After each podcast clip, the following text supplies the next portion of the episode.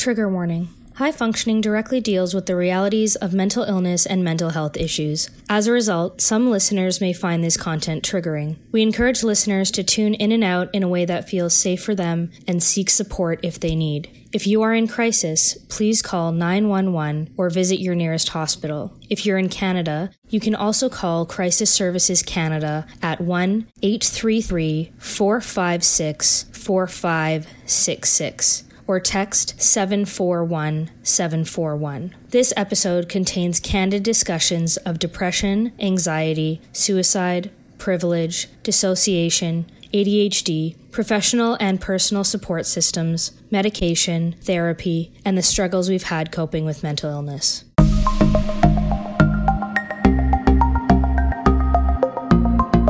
Hey, I'm Britt.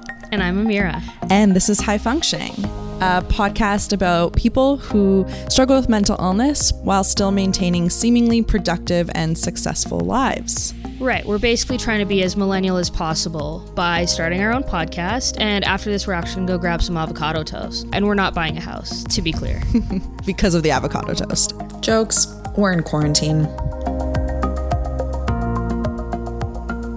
Okay, we're recording. Yeah. How very exciting. We're here recording again, but we're not where we were before because no one is where they were before philosophically. No, things, things look really different, but yeah.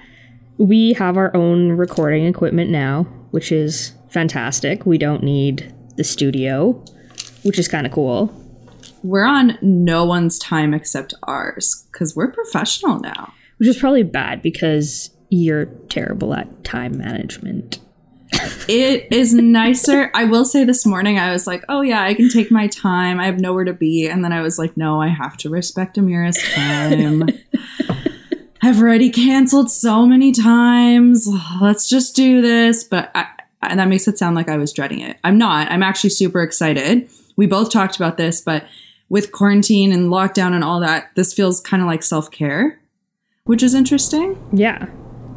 I think for me, I've just been doing like schoolwork and work work, and I sit in the same place all day and I don't get to be that social. So getting to talk to you, which already is one of my fave things to do, about topics that, you know, are both good and exciting and scary, and we'll we'll touch on that after, but it's just kind of like a breath of fresh air. It makes me feel like there is some, you know, variety to my day and it makes me laugh and i think it'll be good. I think it, this is good for us and hopefully good for whoever's listening too. What do you think? Yeah um, i mean I've, I've always felt like this project is so much more for us than it is for anyone else but i'm excited to share more. I feel like we've both grown a lot since a year ago and so it's kind of cool that we do these concentrated recording time periods where we're, we're going to basically record an entire season in an extremely short amount of time. Um, yep. But we release it, you know, once a year or whatever. So I- am hoping that as this arc continues, you can kind of see that progression of healing and learning and evolving. Um, because I don't think we're, I mean, we're, we're the same people, but I think we've both changed in significant ways. Mm-hmm. Um, I also think it's a cool way to, um, not get back into sharing things about my mental health because I have been, and, and I went through a bit of a period uh, at the beginning of quarantine where I completely had writer's block, which doesn't happen to me often. I'm a writer, so I'm, i always have something to say. Um, and then you know I had a patch where I had I was able to to get a few pieces published, um, which are so good. If anyone does not read Ameera's mighty articles, like you are missing out. Go read them. They're easy easy to digest. They give comparisons and analogies that anyone, maybe I'm speaking from a biased point of view, but I genuinely believe that anyone can use these analogies to make sense of mental health. And that's hard. Making sense of mental health is something we've been doing our whole lives. So the fact that you go out and share your analogies and how you've made sense of it is so freaking cool. Everyone should be checking it out. But yes, you got over your writer's block to some degree. Did, shared yeah. some mighty articles. And yeah, and now I think this is the next step of sharing. Um, I also think that both of us in the past year have started thinking about mental health as beyond just you know, a, a diagnosis or a health condition and, and, considering more of like the societal factors that really contribute to this. So I, I think there's been a huge um, racial reckoning almost, or at least I hope there has been.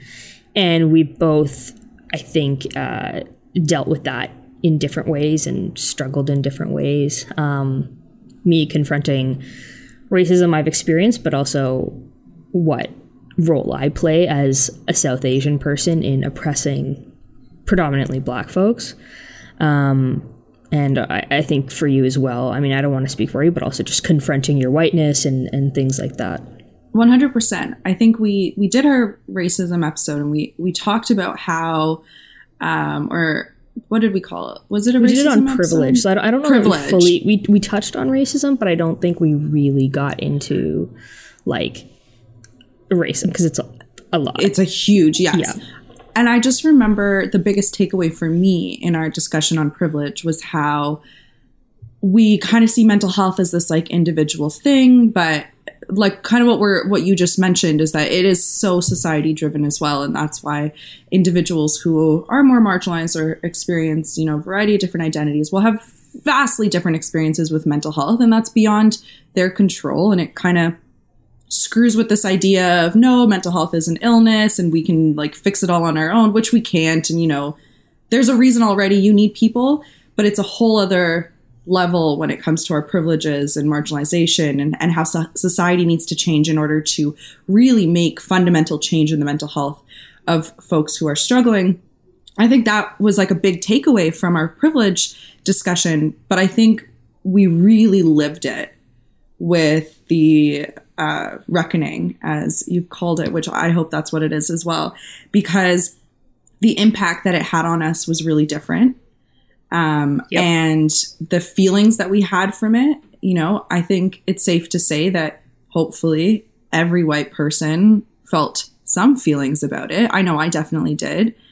But it wasn't you know, for lack of better words, like it wasn't life shattering. Like it didn't affect my mental health in the way that it would have affected you. And I and I saw that. Yeah. And that was an awakening in itself too, to just really see the impact that's beyond our self-care strategies, beyond our therapy. And you've written about this as well of, you know, wanting a therapist that understands your racial identity. Um, and how important that is to your healing and, and to your growth. But we really saw it played out in front of us where everyone was struggling. We're all in quarantine. We're all feeling like shit. But for white folks, you know, our struggle is is different and not the same. And for anyone who tried to go out there, and that, that was a problem too, is a lot of white folks were going out there and saying, "Oh, I get it, and I'm sad for you, and I'm crying," and you know, those feelings are valid in the sense that it is a heavy thing, and we can all feel a lot of emotions around it. But the actual mental health impact, the like the struggle it's just it's so not the same. And we saw it right in front of us uh, for a very long period of time and it was really hard. Yeah i think for me personally there was a shift between self and community. You know i always thought my anxiety my depression my thing to deal with my thing to address and no one can can do it for me and it was what is my self-care and what does that look like? And i realized that it's not me. Like, I'm not crazy for being hyper vigilant about things like police interactions or, or what have you, because I haven't had great police interactions. I'm not crazy for, you know, being very attuned to microaggressions at work or being treated differently from my white male peers. Um, that doesn't have to do with my i mean it does have to do with my mental illness but that's not my mental illness speaking that's that's a reality and seeing a, also just a stark difference in realities between myself and my friends um, was hard. And I had to do some work about who are the people I'm surrounding myself with in my life and what do they care about and how do they care about me because are, are they seeing me as I fully am and when we talk about things like being your whole self or being authentic um, can I do that with some of the people in my life. And it, uh, yeah, I, I think in general, we focus a lot on self care versus community care. And I think there needs to be more of a shift towards us taking care of each other you know, of course, asserting boundaries and, and what have you. And we've talked about that before, but making space for like in, in healthy ways sacrificing for each other and Yeah. showing up for each other and respecting one another.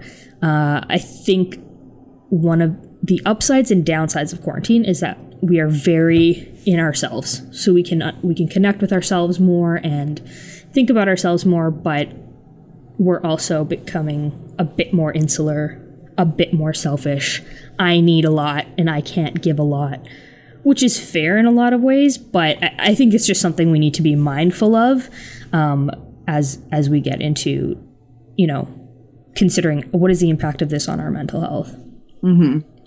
I think one thing we talked a lot about um, during the peak of the racial reckoning um, was this idea of taking a break from it, and I and I saw a lot of you know content on the internet that actually asked people, you know, take your self care breaks and and do all that. And you've talked about this before, and I'm sure people have heard this before, but it's a privilege to be able to take breaks. Yeah, black people don't get to take breaks. Indigenous people don't get to take breaks. It is their life. And I think we need to be creating space for those people to experience their joy and take their breaks. We need to be the one saying, you rest and I will support you and and you know, I'll fight with you.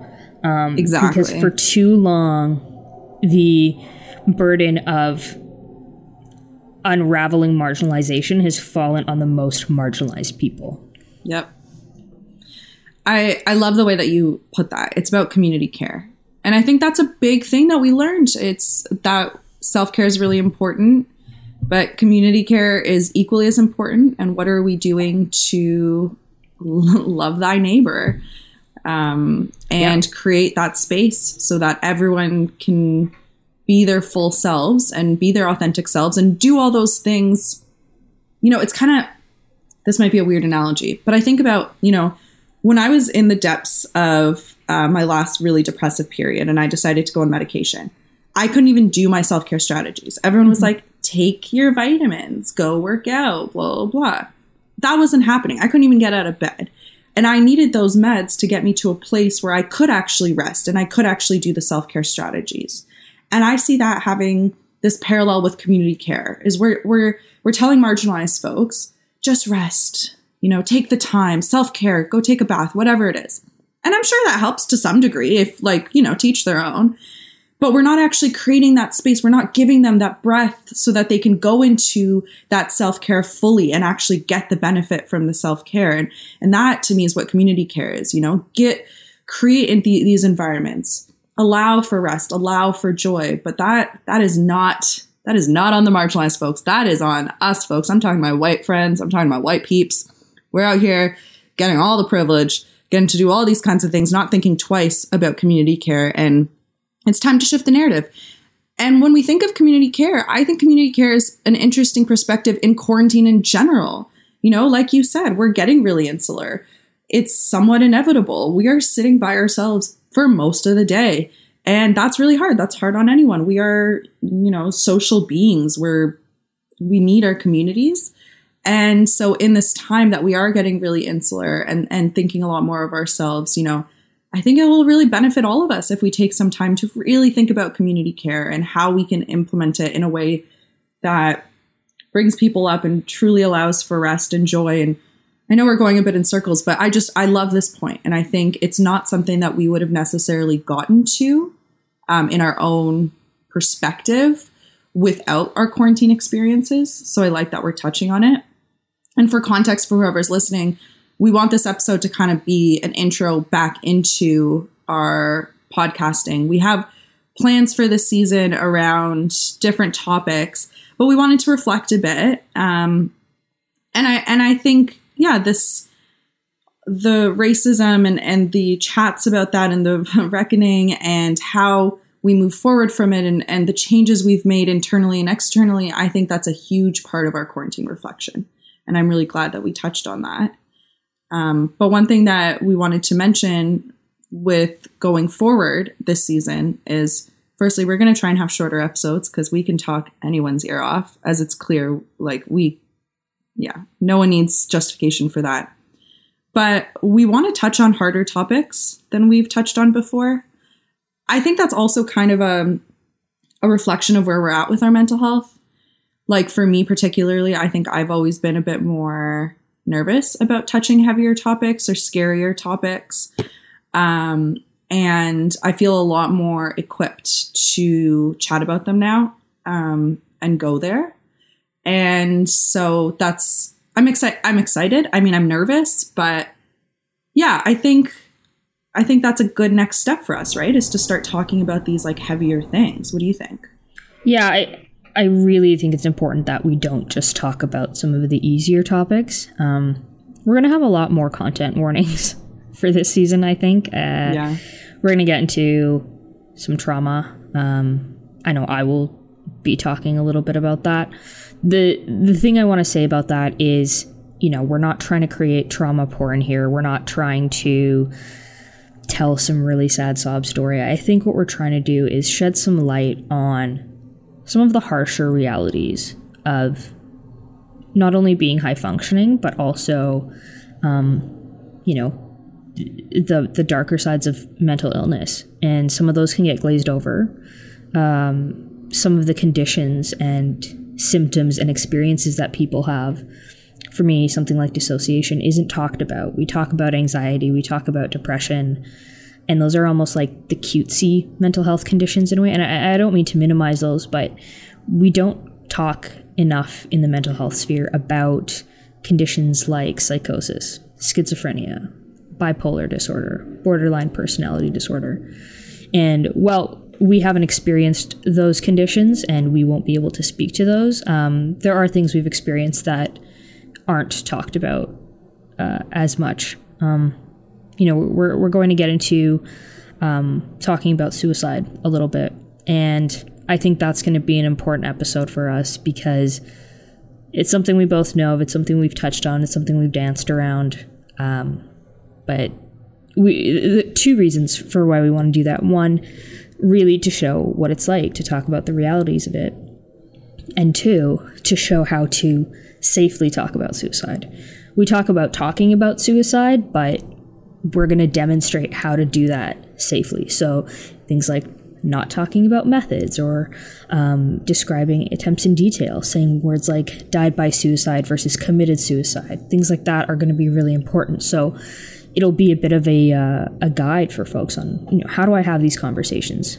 Um, we're going And to talk, even- yeah sorry what i just wanted to say on the on the concept of safety around that is you know when we're planning for our suicide episode i know for me i'm going to make sure that i'm in a place that i feel comfortable that i feel safe because these are again hard things to talk about hard things to listen to and we want to do it with the most amount of care not just for our listeners but for ourselves as well when we talk about these stories. So that's part of our kind of safety plan with it is making sure that we've checked in with each other, that we've checked in on the day of, the day before, that we're in places that feel comfortable, safe. Um, and that, of course, like Ameera said, that we are using the appropriate language and setting a model for how you can talk about suicide because we do need to talk about suicide. That is yeah yeah the we- reality. We, need to talk about it um and i also think yeah we're going to check in with each other but also it's never going to be comfortable to talk about. We're never going to wake up one morning and be like yeah i totally want to do this episode but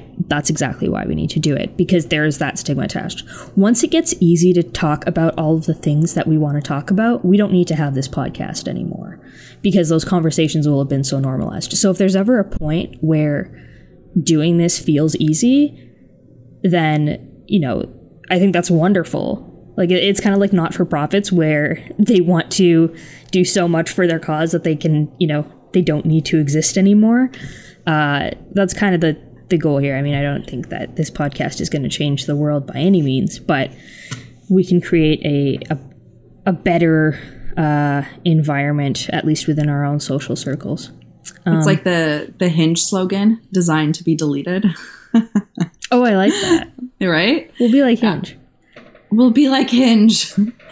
oh God, what has life come to? uh, by the way we're both still single so Yeah, Hinge. Do you want to sponsor us? Is that how that works? Is that how you find a life partner? You just No, I'm just saying if there's any like really cute single ladies out there. boys for me. Yeah. But, you know, Just one, one I don't for know. each of us, please. One one for each of us, brother, sister, pair. I don't know. Get us something. We're lonely, but like dating in quarantine, and this is something also like could be part of our reflection today. Is we are in this like kind of secondary lockdown in Toronto right now, Yeah. and there was a big spike, and the vast majority of individuals that were getting um, getting COVID, we saw two patterns. One, it tends to be in low income areas and areas who have uh, areas where a lot of people of color uh, live, and that is systemic racism at its finest. A clear example of how the way that the infrastructure in these areas and the accessibility to different resources in these areas um, have resulted in a huge discrepancy in in COVID numbers. And I'm not an expert in this. I'm not a public health expert, but I do. I have read enough about city planning and history and all that to know that that is systemic racism. But another, or not but, and another group that we see kind of spiking throughout these COVID times is our age group. Yep. Um, we see the like 18 to 30 or whatever it is. And at first there was this outrage, like, you know, of course the young people, of course the young people. But what it really showed and highlighted, and what I read too, and I, I appreciated people out there taking this perspective, was our needs just aren't being met at all during this quarantine time in the way that many of us live by ourselves or we're living with like five roommates um, and we're lonely and there's an element of you know social interaction that we're really missing and many of us don't have lifelong partners at this point yet and how having that partner can really provide you with the mental health care that can help you kind of follow these rules a little bit better. But i know i'm to blame as well. Like i've been out on dates and I, i've gone out and and maybe been a bit more loose with the rules. And then when i feel like uh, and, and that's and that's a privilege in itself to be able to be a bit more loose with the rules. And then luckily i haven't gotten sick. And when you get home and you're like no no i need to do all the quarantine stuff you find yourself kind of going a little mad like i'm like i haven't spoke i've spoken to the same person all all day and that's my roommate shelby shout out to shelby we love shelby but Love Shelby. Love Shelby. love shelby And her nachos. she's great at me she cooks for me all the time now this is our yeah, new agreement that's literally the only reason that you're nourished at all is is because of Shelby. Okay, but here's true. here's the thing. I I totally understand that our age group has social needs and a lot of us are alone. I live alone. I can count on one hand the number of hugs I've had since March, and that's taken a serious toll on me yeah uh, it's been really difficult to not have connection, to struggle to connect with friends, to feel like I'm losing friends, and like just it's been hard. But that's like I, I'm gonna sound like an asshole, but like that's not an excuse. Like I'm not. I'm, gonna still not. I'm gonna disagree with you there because I I hear you I hear what you're saying and I just think that um when you look at these numbers like there's there's something missing right like we, when you look at the patterns like and I don't know the perfect answer and, and I think we come down to this thing of like there's no perfect answer for COVID and quarantine right like there's a lot of unknowns and there's a lot of like why are these cases happening? Is it that a lot of us are actually in the work, like working, and that and that's a lot of which it too. is fair, but I can also say that I've seen a ton of people being irresponsible at Fair. bars, at Fair. restaurants. Fair. It's always people our age. And it's just selfish. And I'm going to go back to community care because, yeah, you might need that for your mental health, but you're not thinking of anyone else's physical health Yes. and possibly mental health. Like, it could literally kill people. And to be thinking short sighted of, I'm sad, I need social interaction now, essentially at whatever cost, is. I, I, I can't understand it. and and I get where you're coming from. I think I have a little bit more um almost empathy for it because I when I'm thinking of my mental health not mental health needs, but I know that I can feel very like when I get very anxious, a lot of it is like I need it right now and I think we get into that mindset where we need it right now and it's it's a it's work to switch that mindset and, and we're working on it and it's something I'm working on right now where it's like okay if I need to go like if the anxiety is going the anxiety is going and i need a distraction right now and if i don't get that distraction right now like you know, I'm I'm I don't want to speak necessarily of uh, of where the brain goes because we'll talk about that, but it can get incredibly overwhelming and incredibly heavy. Um, and I'm not saying, you know, then go out and, and go party on King Street. I've not touched King Street with like a 10 foot pole. um, but I do think that it's it's had to my self-care strategies are so intertwined with social interaction. Um, and to have to adjust that has been a very interesting and very hard thing. Uh, and so I think I have a little bit more space in that sense for people who aren't thinking long term. And not to say that that's okay. I, I still don't think it's okay. And I think we need to be better at it. But in being completely honest and vulnerable, which is, you know, what we've set out for this for this podcast is there are plenty of times where I have not thought long term. And then you go home and you realize and you feel really guilty about it and you realize like fuck. And I've thought about like well, what if I did get a positive COVID diagnosis and I've just been with my family and I've just been this? Like, you know, you have those moments and then you're like, no, that's so not okay. Like, that is so incredibly not okay. But I do just want to give space for the fact that it is a, for lack of better words, unprecedented time. And, and so many of us are just like, at least speaking for myself, self care has had to change so dramatically. And I just feel like depleted all the time. And that's not an excuse to go out and party at all but yeah. it is why I have a little bit more space for that age group of recognizing like what the hell is going on that we're so you know like I just don't want to believe that we're all just like assholes who don't care you know maybe no, but I think it. it's important I, I think this this is so topical to not just quarantine but even yes Black Lives Matter and everything it's we don't actually want to admit our selfishness and how much we can actually be assholes. Oh, 100%. And really think of ourselves. And I think we kind of have to do that and be like, you know what? I only thought of me, whether that's okay or not okay or whatever, because sometimes you do need to just think of you.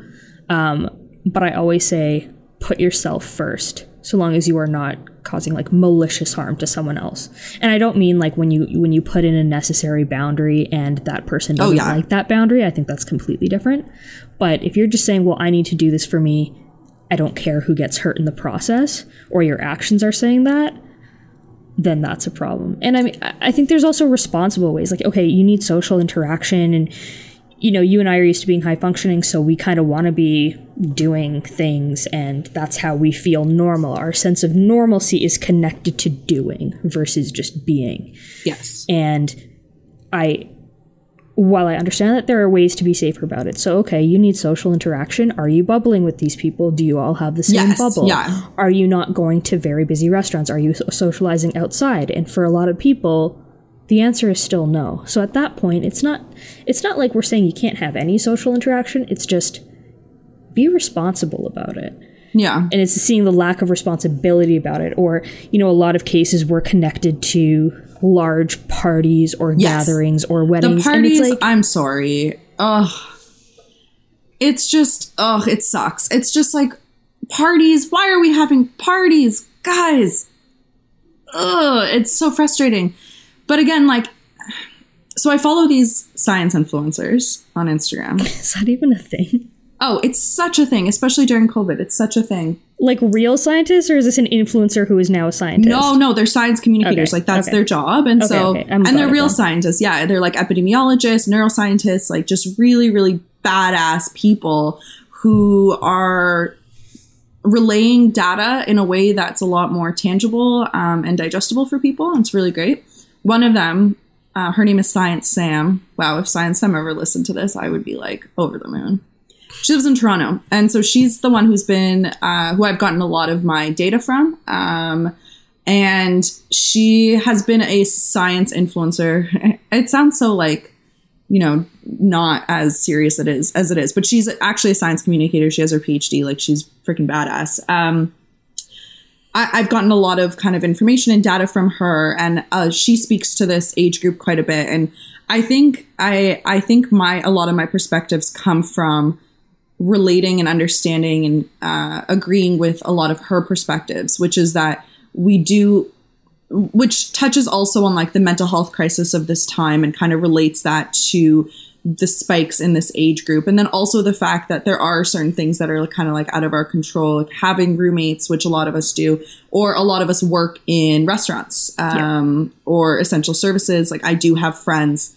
who are going to work every single day which is uh, feels so weird right now because i don't have to go to work every day. And so anyways it's i would really recommend that people follow these science influencers. I think they're they give the information in a, in a way that's like i said digestible and it makes it feel less scary almost but not even scary. It's like when we talk about this selfishness i think a lot of the time we can be selfish because we're being blatantly ignorant. Like we're we're yep. it's a privilege to be selfish right? Like it's yep. we can ignore the reality and we don't even need to i like what you said that you're not necessarily saying um you're not you're not necessarily saying, "Oh yeah, I don't give a shit about anyone." But your actions are saying that. And mm-hmm. yeah, we don't need to we don't necessarily think it. It's not like I'm going out there and I'm like, I'm going to break my bubble because I hate people. Like obviously that's not it, but my actions are saying that, right? And I and I think that um oh gosh, I'm losing my train of thought. Selfishness, um, its interactions. Oh, I think that Reading the data, perhaps in a digestible way, allows us to be faced with our selfishness, and that's what I've really enjoyed. Um, I haven't enjoyed it; it's it's shit, but I think it's been a good perspective for me to find ways of digesting the data um, in a way that's not super overwhelming because the news is incredibly freaking overwhelming right now. It's really hard to watch. Um, but seeing that, and then you are forced to face your selfishness in a way that doesn't feel as like blaming, and it is coddling. It, oh, it's 100% coddling, but it um, at a time where like mental health is just kind of fucked. That kind of slower, um, and and I know you're not necessarily going to agree with this, but it's just kind of a softer approach to the selfishness, and I think that hopefully it works. Like I think people do listen to these people and make these changes. Obviously, we still have these crazy or not crazy, sorry, but we have these very like irresponsible situations that happen. But I don't know. I want like I feel like I've been a bit more like glass half full lately where I'm just like, yeah, like people are listening and people are like and there's not that many irresponsible people. And like the few people I see on my Instagram stories, like they're not whatever, like they're not the norm and they're not the average. And and I don't know. I don't know. But um, for me, like looking at things a little more glass half full has been definitely really helpful. Yeah, for um, sure. I think optimism's like super key right now and finding like those little things of hope where it's you know when cases are down or whatever because it can be very doom and gloom um, and I, I, think the number one thing for both of us is is we can see it however we want but as long as we're trusting health experts and going back to that then i think i think that's the best thing we can do exactly. um, shifting gears a little bit sort of like the, the big final thing i wanted to like ask you in in in this episode was Wait, are you asking the questions now? I'm this asking is great. a question now. Welcome I love to season two. Welcome to charge. season two. Let's do this. Uh, was just so. So I think a little while ago we had talked a little bit about like how we feel about the the term high functioning and low functioning, right? And what that means. So setting the tone for season two as still high functioning. We're not rebranding. Um, how how is your perspective changed or altered or like what like what is our now working not definition, but I guess almost like a working context of mm. high functioning. So interesting that you brought this up. I forgot that we had talked about this before. Um, I remembered. Yeah, we're switching roles here. That's great. Surprised I don't I will- have ADD anymore. That's not how it works. we're supposed to give real and honest views on mental health and mental illness, and not just like, I forgot oh yeah, to watch just the the conditioner out of my hair a few days ago again. So that's good for your hair, though. Did you know that you're supposed to leave some conditioner? I mean, it was pretty grody. Oh well, just don't put it in your scalp. In your scalp, scalp, scalp. Anyways, uh, actually, a funny thing I noticed while we were chatting is earlier when you said, you know, we're high functioning. I was like, oh right, that that's why we started this. Like that's why we started this to talk about our experiences having, you know, pretty severe and serious mental illnesses, but then also living this quite quote unquote typical uh, external life. And it just like it almost didn't occur to me because this has been so much more of like like you said like almost a diary or or a way for us to chat about our experiences. And so many of our experiences are just mental illness. Like they're not just they're not this like oh we're we're doing this from like this like cra- like fancy lens of where we figured our stuff out and we're this and we're that. It's like no we're just like puttering along that's been my new favorite word lately puttering Puttering, yeah, you love puttering now. I've been Yeah, I really mean, I think- puttering. We're not like on this pedestal of high functioning versus low functioning. Like, there's not Yes. a hierarchy of like, I'm high functioning. Like, fuck you. Um, it's more of, uh, I think it's not necessarily that we are high functioning, it's we are often perceived Yes. as higher functioning than we necessarily feel or are. Yes. And we want to bring light to how that perception can impact our mental health, our mental illness, how we seek help. We came across a really interesting uh, kind of definition and context for high functioning. Someone uh, was saying that they, they really hate that term. Um, and that's what got us thinking about this context a bit more. Do you want to dive into that? Yeah, I mean, so first off, high functioning and low functioning, a lot of its terms originate from folks um, with autism spectrum disorders. So, it, children with uh, any of those um, disorders are often described as high functioning or low functioning, and that somehow categorizes them as to what they can and cannot do. The term has since evolved and can be used for a number of mental health conditions, ADD. ADD is really when I like was connecting with a lot, but also in terms of like anxiety and depression, where um, I was going to school, getting good grades, getting a good job, socializing with friends, and then there was it was a complete contrast from when I was alone and with my own thoughts and with my own trauma and my own struggles. And that ability to mask, I think high functioning isn't a personality trait, it's a mask more than anything else. Yes. And I think that's what we want our big takeaway to be. Is that hmm. like I think there were times that we very much, or at least speaking for myself, that I very much identified with the high functioning and like, you know, I, I see these things now online of like what high functioning anxiety looks like. Like you are prepared and you have like a very strict schedule and you get all your things done on your to-do list and blah blah. blah. But yeah, I, I'm I'm kind of moving also away. I'd like to move away from this like praise almost that I've given myself for being high functioning, and instead, Yeah. Yeah, Like like, I, I still like- identify with it. Like I still identify Yeah. with it, but I'm not necessarily as like I have to be this way or as like proud in a way Yeah. like it's not a badge of honor to have this mask and to not let anybody in and to not connect with other people or anything like that. do you think that quarantine has impacted our view of ourselves as high functioning? I think quarantine has impacted my view of myself in every sense of the word. I mean, I, This is I- I think we've, you can probably see, at least with me, there's been some shifts in Yep. everything. Um, big shifts, little shifts, just, I, I think it's been a, Movement, just change. yeah, yeah. Um, yeah. I think for me, it's shifted because, like you said, like so much of our high functioning kind of identity, for lack of better words, has very much come from doing instead of being. And my perfect days are ones where I'm like running around all day, you know, from place to place to place, like from class to work to this to that.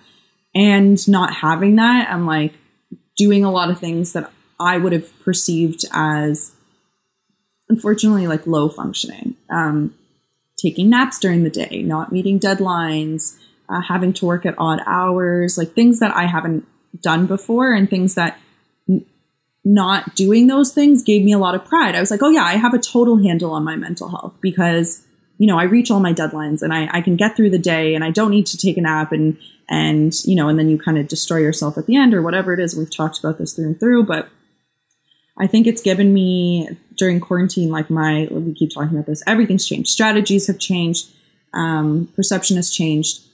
I'm still the same in so many ways the same person who wants to achieve. That won't change. That's like an innate part of me. I, I love to achieve. I love to work hard, but in the way that I used to like run around and achieve, now I'm like starting my day a little later, taking a nap halfway through the day, being more mindful of like what deadlines I can actually reach and and yeah, that's kind of changed the definition of high functioning for me. And very much so. It's very different than what when we when we started this, I would say.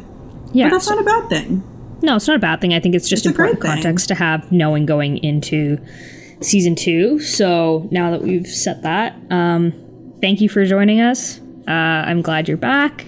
We're glad we're back. We're glad we're back. Yeah. All right. We'll finish us off. What's our what's our ending line, remember? Oh my god. Thanks for tuning in. This has been High Functioning. Perfect.